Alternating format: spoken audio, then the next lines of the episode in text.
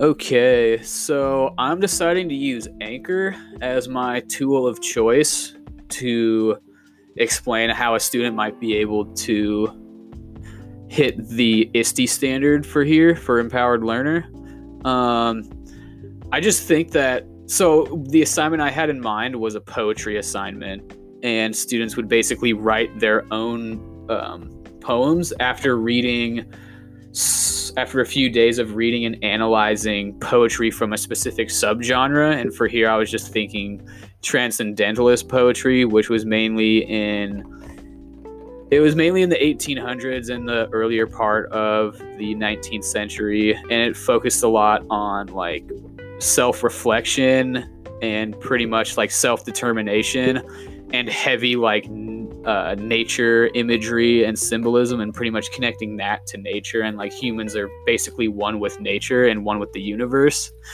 Um so yeah i was gonna have that. I was thinking just for one assignment and this could go for all my written assignments at least in like a poetry unit for submitting them. Students could like submit an audio recording of them reading their own poetry instead of just like submitting a poem written on paper to me or they could even possibly use like i was also thinking they could use flipgrid to record themselves reading it aloud.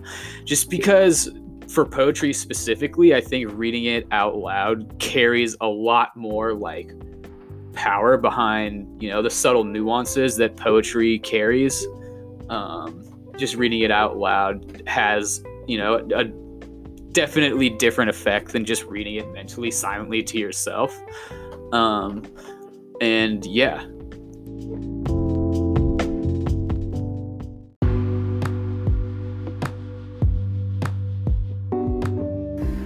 I also want to add that giving them the option to use Anchor versus, um, you know, making a video recording on Flipgrid would take, at, at least for me personally, I can say that I have performance anxiety sometimes, especially when I'm in front of a camera. And I'm sure some students would have this as well, especially reading their own writing in front of the entire class. And I think that, you know, giving them the ability and opportunity to read their own poetry and hear themselves reading it aloud and like rehearse it and be like, oh, okay, I didn't really like how I said that. So they can erase it, go back and record it again, and potentially even realize, you know, they might want to change their poem up a little bit um, I just think that having that option um, gives students a lot more freedom in submitting assignments. And I feel like a lot of English classrooms, like secondary English classrooms nowadays, do not give enough like variety in terms of options to submit assignments, like written assignments. It's all pretty much from what I've seen, most of the time, teachers will just have their students write it in a Word doc and submit it on OneNote or print it out and turn it into the teacher. And I'm just kind of trying to like break that, um, I guess, cycle.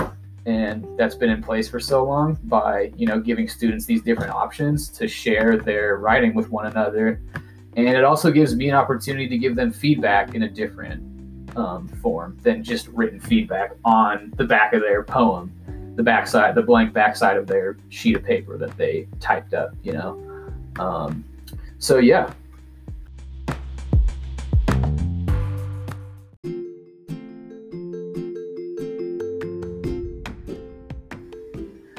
All right, class. Now that we finished up our unit on reading and analyzing different transcendentalist poetry, it's time for us to take what we learned about this subgenre and try to make our own.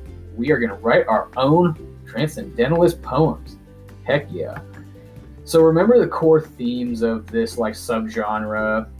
Just so relating your poem to a deep connection with nature, admiring or appreciation of nature, and hopefully including some sense of like human connection or sense of self and connecting that with nature. But the key here though is to just use try to use powerful imagery, symbolism, or metaphor, or all three, connected to nature somehow that will strike the reader.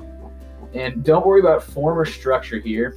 It's poetry. It's the one type of writing that doesn't really have rules, quote unquote. Just be sure to have intentionality behind your writing and that it's not just a random jumble of words saying how awesome nature is. even though that would be really fun. But you know, most importantly, just have fun doing it, and yeah, just remember the key elements of transcendentalism.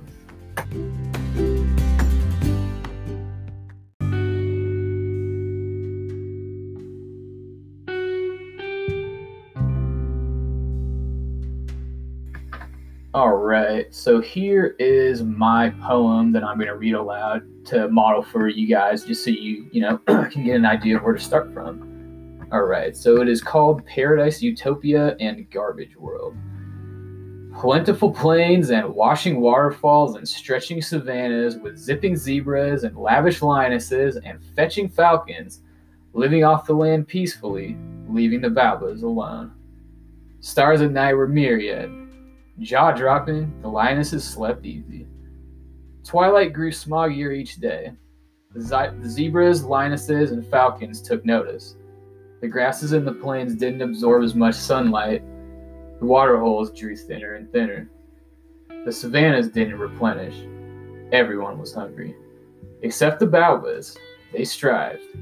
Years. Every one of these poor creatures struggled to adapt except for and because of one species humans. Soil that hospitalized grass roots in the plains was acidified. Water in the holes became oil from crude. The zebras, lionesses, and falcons grew hostile from the uninhabitable land. Even the baobab's centuries old roots and limbs were endangered now. Drills dug deeper and chipped chunks of land sold for cheaper. The zebras couldn't hoof up dust where they once could. The lioness's claws began dulling over generations of nothing to pounce on. The falcons grew weary from lack of clean air and their hunting altitude. Eventually, the zebras drank from the oil water hole.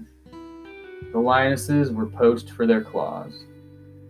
The falcons swooped up and captured oil soaked fish in the Nile one by one but the Baobabs still stood strong.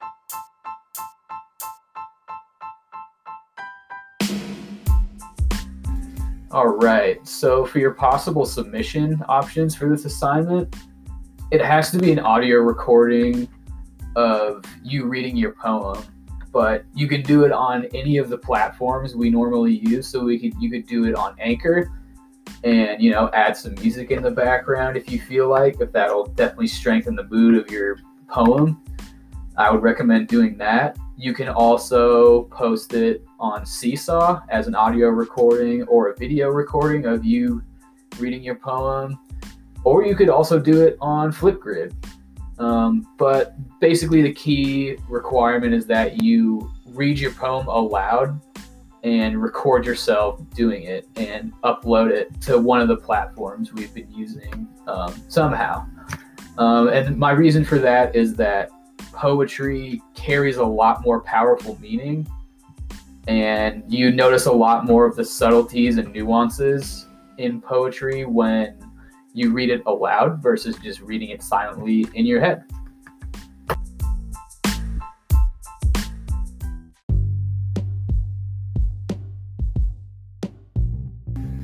All right.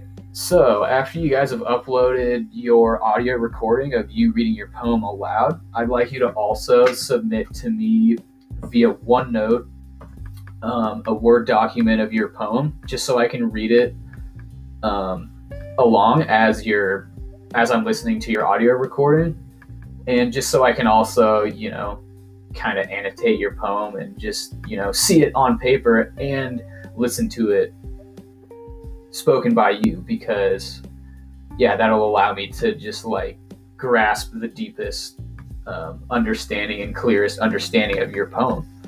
Um, so yeah